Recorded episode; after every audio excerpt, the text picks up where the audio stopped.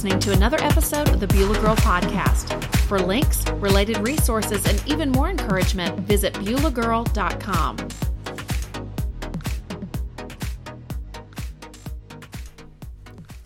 Hi, friend. Thanks so much for tuning in. This is the Beulah Girl Podcast, and I'm Carol Whitaker, your host.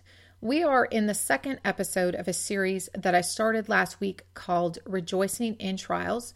We, in this episode and the previous one, we are focusing on James one, two, and four, which I will read in a minute, but we've just been talking about this idea of how we can experience joy even in the midst of our hardest circumstances and how we can see a purpose in the trials that we go through.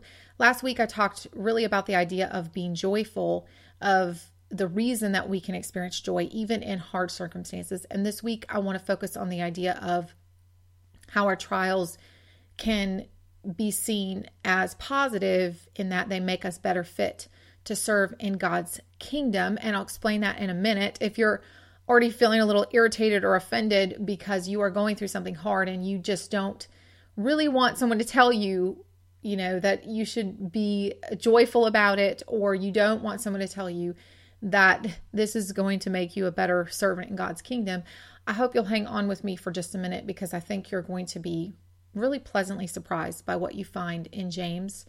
And if you haven't listened to episode one, it will kind of help to tie together all the pieces. And so if you have a minute to circle back and listen to the first episode, it will help to tie all the pieces together in terms of what we're talking about today. To start off, kind of kick off our talk, I want to ask you a question. Have you ever said to God, "Lord, please not today. Please do not make me do anything for you today. I don't want to talk to anyone today. Please don't put anyone across my path that is going to need something from me in, in terms of some kind of witnessing, or, you know, you're going to give me something you want me to do to help that person, because I just don't have it in me." Maybe because you are going through a circumstance that is so stressful, it is literally pressing the life out of you and it just feels like you can't think about anything else. Maybe it's a financial worry and you've prayed and prayed and prayed and it just seems like God has not answered your prayer. He has not provided, and you're wondering, you know, how you're going to pay the bill, or, you know, scrape up the money needed for whatever it is that is pressing down on you. Or maybe it's a problem with a child, and again, you've cried out to God, you've begged and you've pleaded and you said, "Lord, you know, help me be a better parent, or help uh, help me to know how to, you know, remedy this problem I'm having with this child in terms of behavior," or whatever. And it just seems like it hasn't gotten any better. Or maybe it's some kind of relationship issue. Maybe you're on the brink of divorce, or you've just gone through a divorce, or you found out, you know, something um, about your spouse that is making you question your marriage, or whatever the case. And it's literally pressing down on you to the point that you really feel like you can't focus on anyone else right now because of what is going on in your life.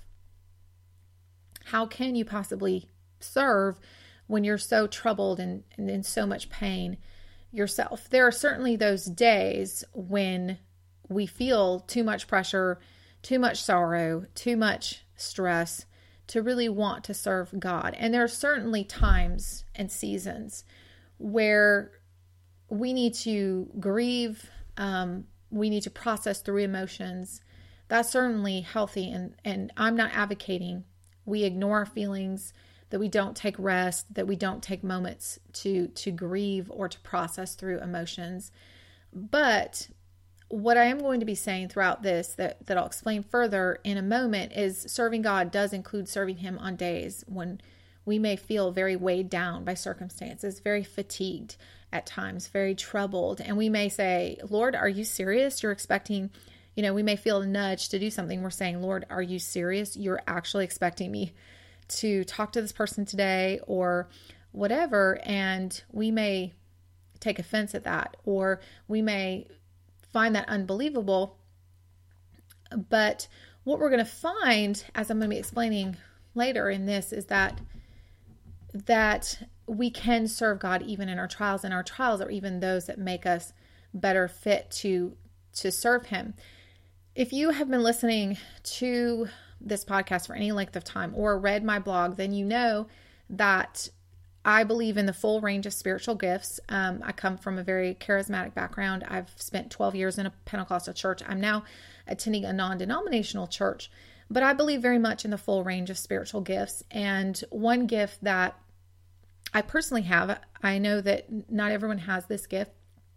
Um, and you may have different spiritual gifts, and we all serve God in different ways. But one gift that, you know, I'm learning to walk in more fully is the gift of the prophetic. And so often when I go out in, in, you know, public, to restaurants, library, you know, uh, grocery store, a lot of times, you know, I'll sometimes when I get near certain people, I will sometimes just have a, a word dropped into my spirit for that person. Um, just sometimes it, it will just be a direction that leads to something else. It's usually just one word or so. I don't usually know a whole lot, but it will usually just be, you know, witness to that person or pray for that person. So I'll ask, you know, do you need any, is there anything going on that you need prayer for right now? And then it will lead to a conversation about maybe something they're going through in their life, or maybe a, you know, someone sick in their family or something. Um,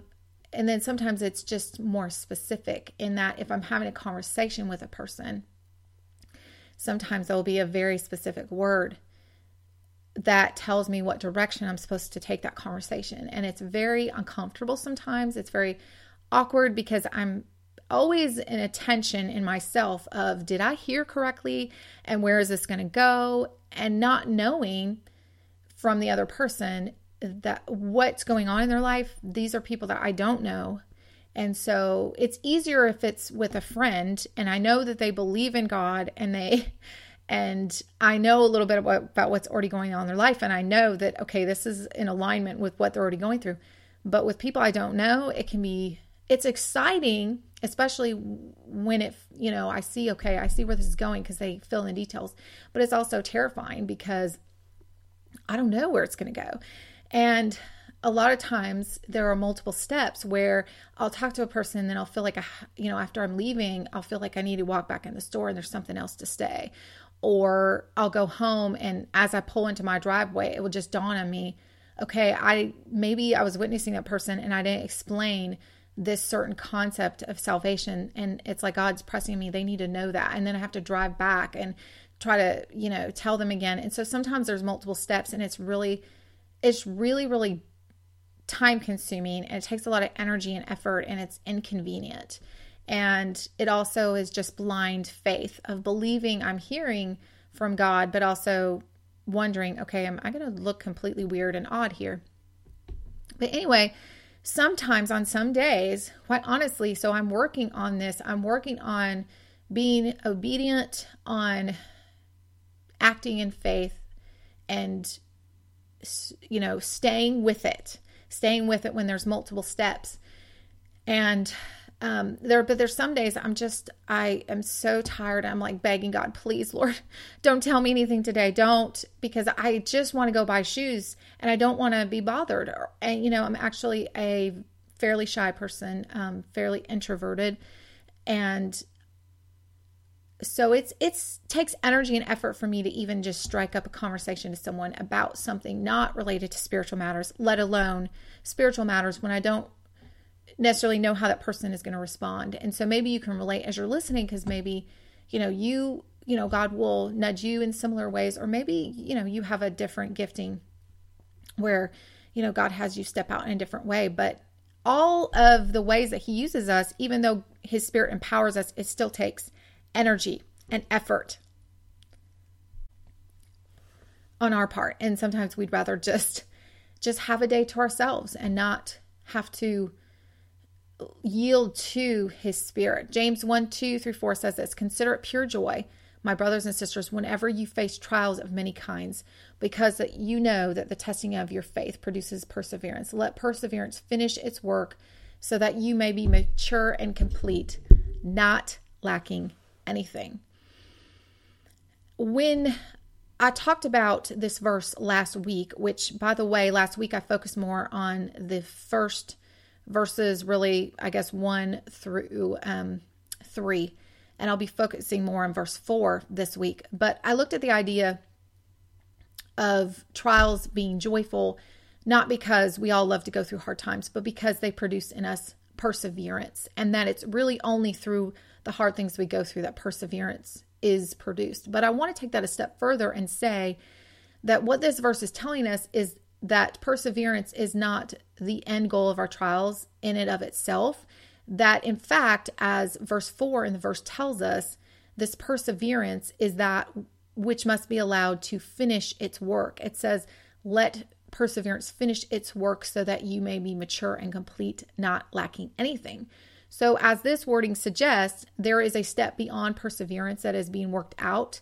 As we endure through our trials, we grow spiritually and become, again, not only do we grow as far as being able to um, endure or be patient in trials, but we become mature and complete, lacking nothing. So overall, we grow spiritually. We become what God is intending us to become.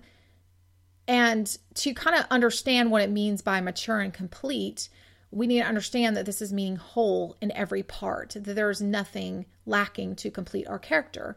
And as theologian Albert Barnes explains in reference to this passage, we may have elements of good character, but in order for us to be complete, we have to allow what God is developing in us to be fully carried out. So it's not just having a few good elements within us that may, you know, are part of good character. It's those elements being fully worked out to completion. So spiritual wholeness is becoming what God intends for us to be and living in that reality and all that goes along with that. The goal of the Christian walk is to, of course, be conformed in the image of God, in the image of Christ, and to allow Him to change us from within. So this verse is talking about allowing that work to take place, and that our trials, they're developing as perseverance. And when perseverance is allowed to work, it develops in us what we're intended to be. So how is it in talking about perseverance, finishing its work? Some translations say endurance or patience. How do we allow this perseverance to finish its work and accomplish in us what is needed for us to be spiritually mature? Well, basically, the verse is telling us that when we stay the course and not allow our trials to take us off course is when we allow perseverance to do what it's intended to do. And this isn't referring to just merely hunkering down and enduring our trials, although it is talking about submitting to the hard things that come into our lives as orchestrated to develop in us what is needed as far as perseverance. But it's also referring to action in the midst of trial, that we continue in active obedience to God in the midst of our hard situations and do not allow the character that is being developed within us to be hindered, as Albert Barnes explains in his commentary of this passage.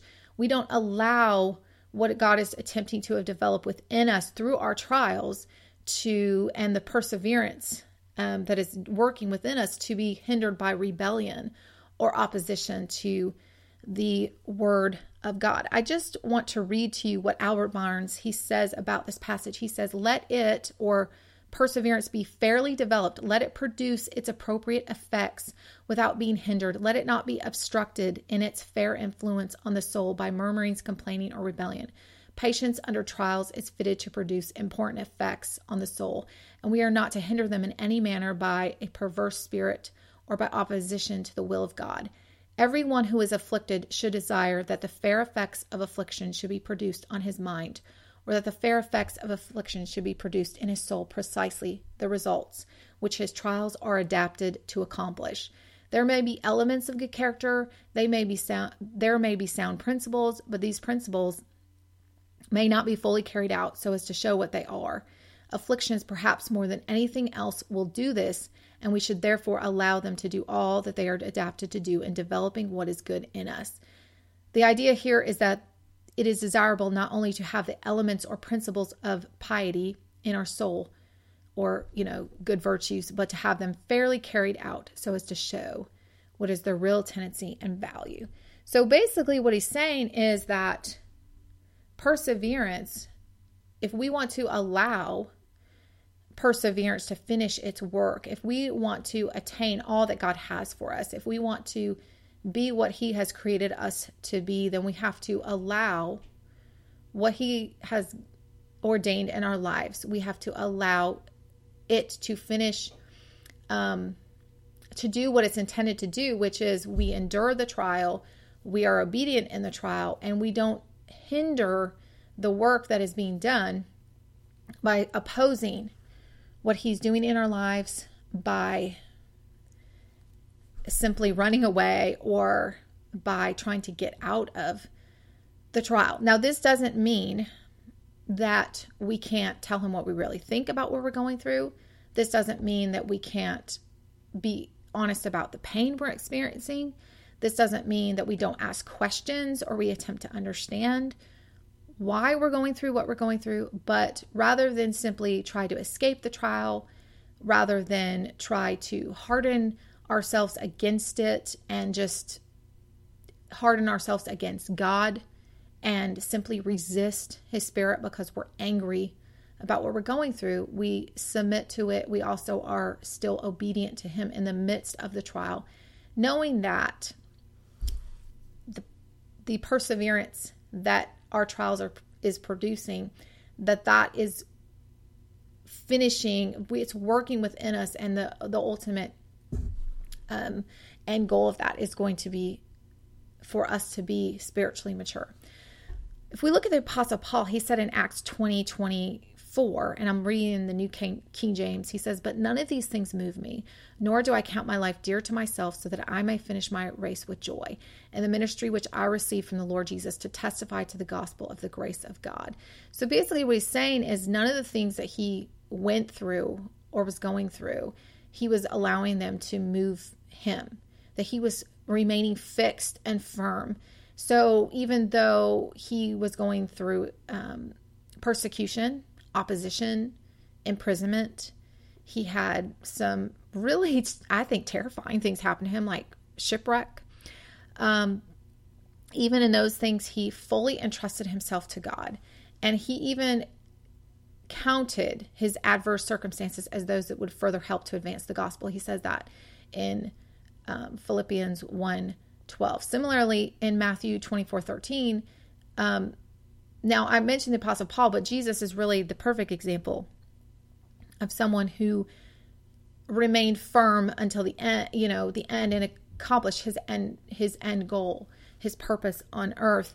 But he, and explained to his followers what they would experience in the end times, he urged them to persevere to the end. And, you know, was warning them about all the hard things they would go through. And Luke twenty-one nineteen says a similar idea and says, you know, say, says to believers, stand firm and you will win life. So when we're going through hard things, the idea in these passages and also in James is the idea of enduring our trials, being obedient in the midst of our trials, knowing that what's being produced in us is, is good, and also not shutting down in the midst of hard circumstances, but letting those hard circumstances spur us on to service. We may say, you know, Lord, how can you expect me to serve right now? I have all of these problems going on. And yet, even in our most pressing times, God wants to use us, and sharing with others in our pain can actually help us get through our own pain and even forget for, you know, make us feel better about what we're going through in our whole life, in our own lives. So how is it that we can help others? How can we remain faithful and endure when we're going through hard times? How is it that we can let the perseverance finish its work? How can we still serve God and remain active when we're going through hard times? How can we just kind of even wrap our minds around that? Well, number one is we comfort others with the comfort we ourselves have received. The only reason that we can even minister to others is because we are receiving from him. And we only have something to give because he himself is giving to us.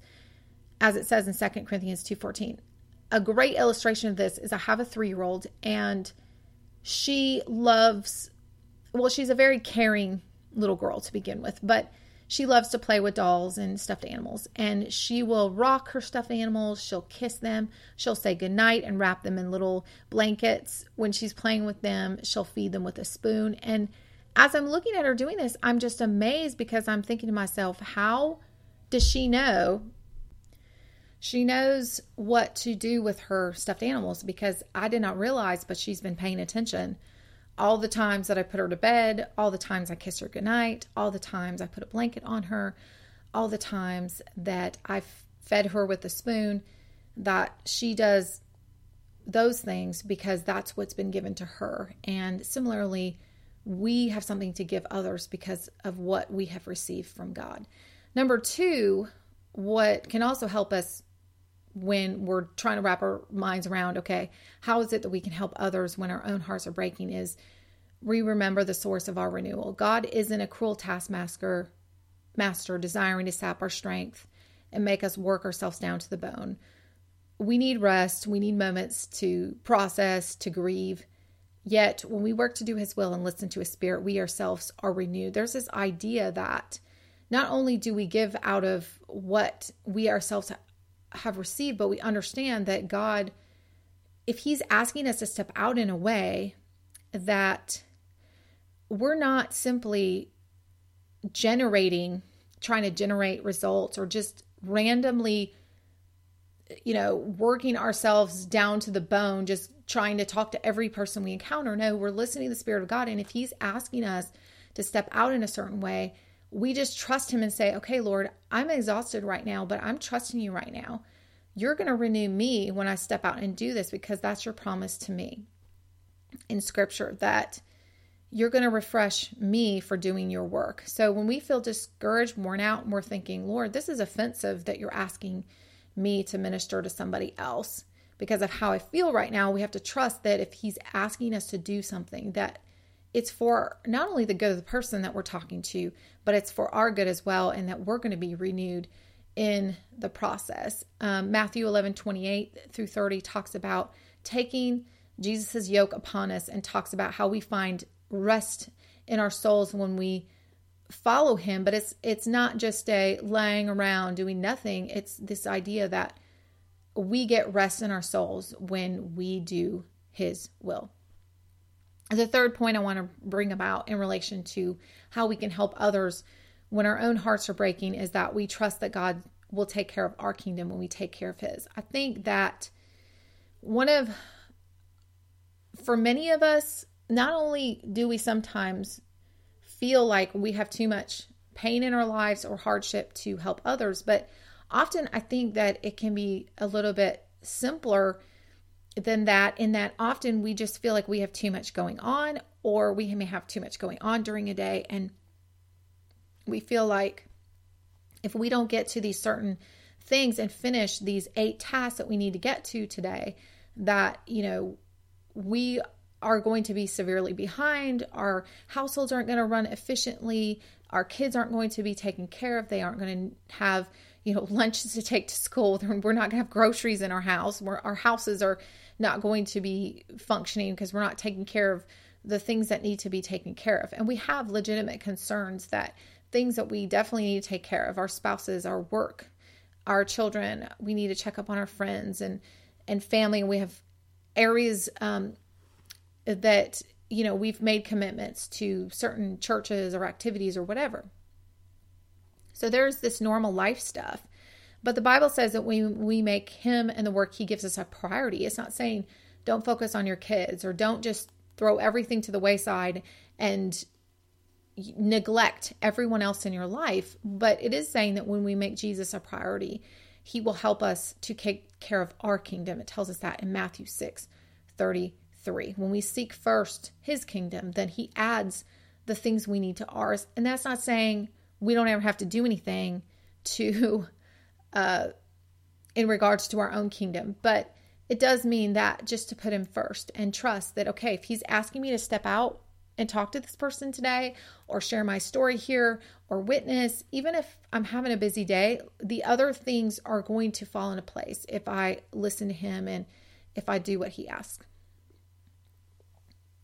So often we look at the negative things that trials bring, the pain, the inconvenience, and the stress. And yet, what James is telling us in this passage is trials can usher good things in as well. A person who has suffered much is somebody who is going to, if, if those trials are allowed to do their work, is someone who is going to be brought to spiritual maturity. And not only that, that person is someone that is going to be able to sympathize and minister better to another suffering person. If someone has not suffered anything in their life, never had a big disappointment, never had a tragedy, never had a hardship, then they are not going to be able to speak to or comfort another person. They are probably going to say something callous, something insensitive. They're not going to know what it really feels like to go through pain because they haven't experienced it themselves. And so pain can actually be that, if we don't harden ourselves to it, that makes us more effective in helping others. Jesus is described in the Bible as a man of sorrows. He was misunderstood by his family, his community. He was laughed at. He was betrayed by his closest friends, but he did not allow his pain ever to prevent him from doing his Father's will. He was always fixed on his purpose, and nothing prevented him from attaining that, not even the pain of rejection, the pain of betrayal, the pain of, of, of, you know, persecution. None of that deterred him. I want to just close by telling a story about a woman in my church. She is, was in a Bible study I did some time ago, but she came and sat next to me one day in Bible study, and I had talked to her a few times, but I didn't really know that much about her. But she sat down and she told me a little bit about her story. And I knew that this woman had had some health problems. She's older, and she, you know, um, had kind of shared a little bit about that she had been to various doctors and she had some various pains and things. And so I knew that, but I didn't know really the other things that were going on in her life that were also those things that could have easily discouraged or hindered her, weighed her down. But she told me that she had two children that had passed away, that I believe she had three children, but two of her children, she had a son and daughter, were both killed, or I'm sorry, both died in very tragic ways. One was killed and then one, one died. So her son did not live in, in the same state, but for, I can't remember the exact reasons, but he had some health problems.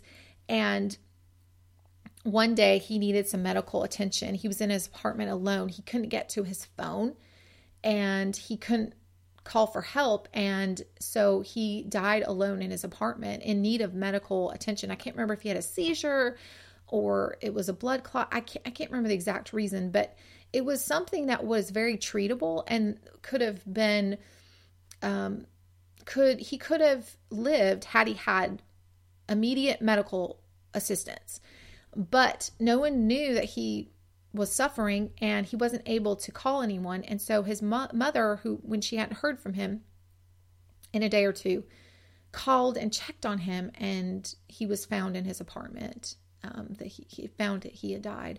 And so that was difficult, um, because again, as a mom, you would feel like if I'd only been there, if, if, if only had called sooner, you know, what ifs, those would play in your mind. And then on top of that, her daughter was actually murdered by a boyfriend, that she was in a situation where there was domestic violence and she was in a situation that she needed to get out of with her kids. And I, again, I can't remember if it was a husband or a boyfriend, but um, she basically told the significant other that she, you know, she was leaving because of the violence, and he did not like that. And so he killed her. He murdered her.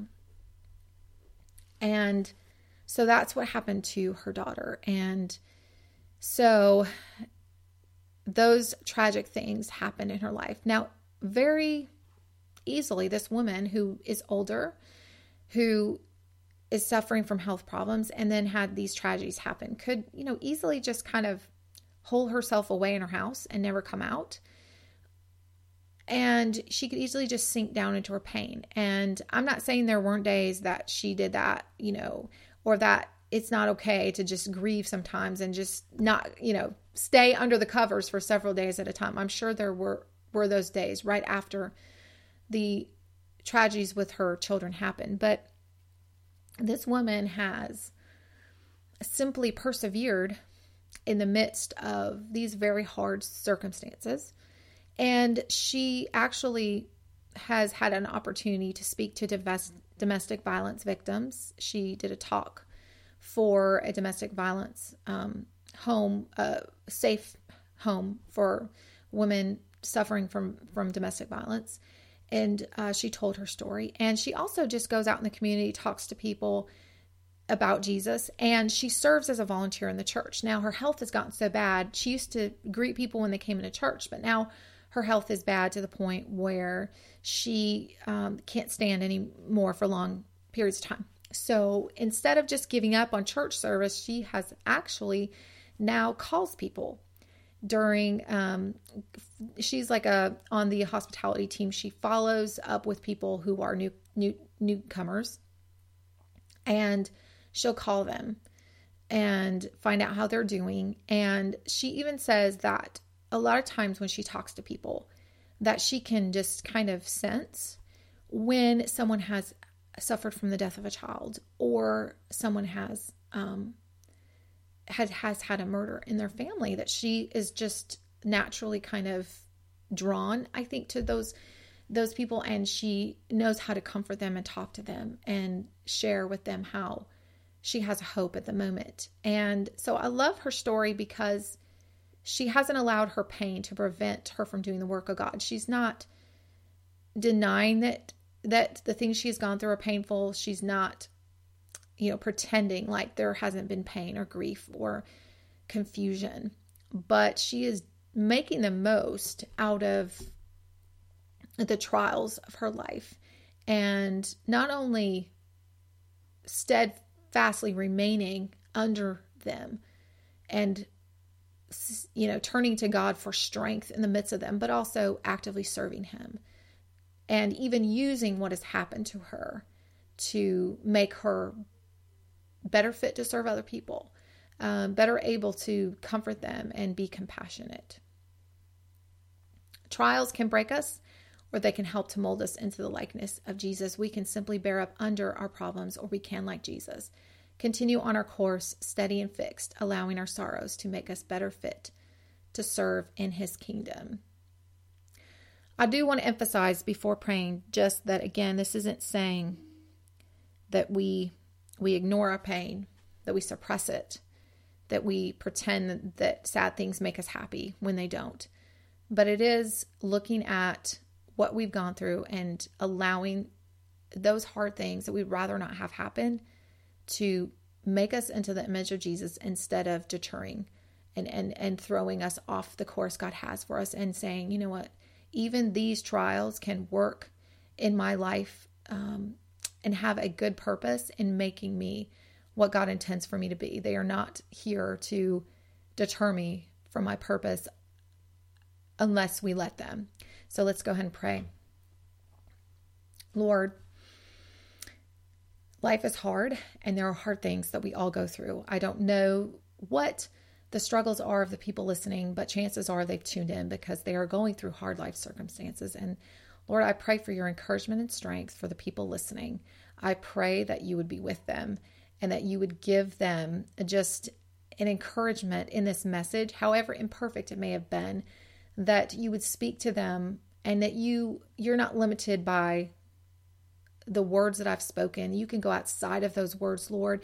You can, you can give exactly what is needed, and, and minister to the people listening exactly how you want to. So Lord, I would just pray that they would find encouragement, that Lord, whatever they're going through, that they would be able to view those circumstances with a different perspective, that they would have a renewed hope, that Lord, you would show them how they can get through, in their circumstance, but also not only just get through, but thrive in that they can use what's happening to them to be more effective, and that they can serve you even in the midst of their challenges, and that you would give them just a renewed strength and a renewed hope in the midst of their hard times. Thank you, Lord, that you don't leave us alone. Thank you that you can use everything in our life, even hardship, to make us who we're intended to be. And Lord, help us press on to that goal, Lord, and not to lose heart or to give up, but to keep going, knowing that you are,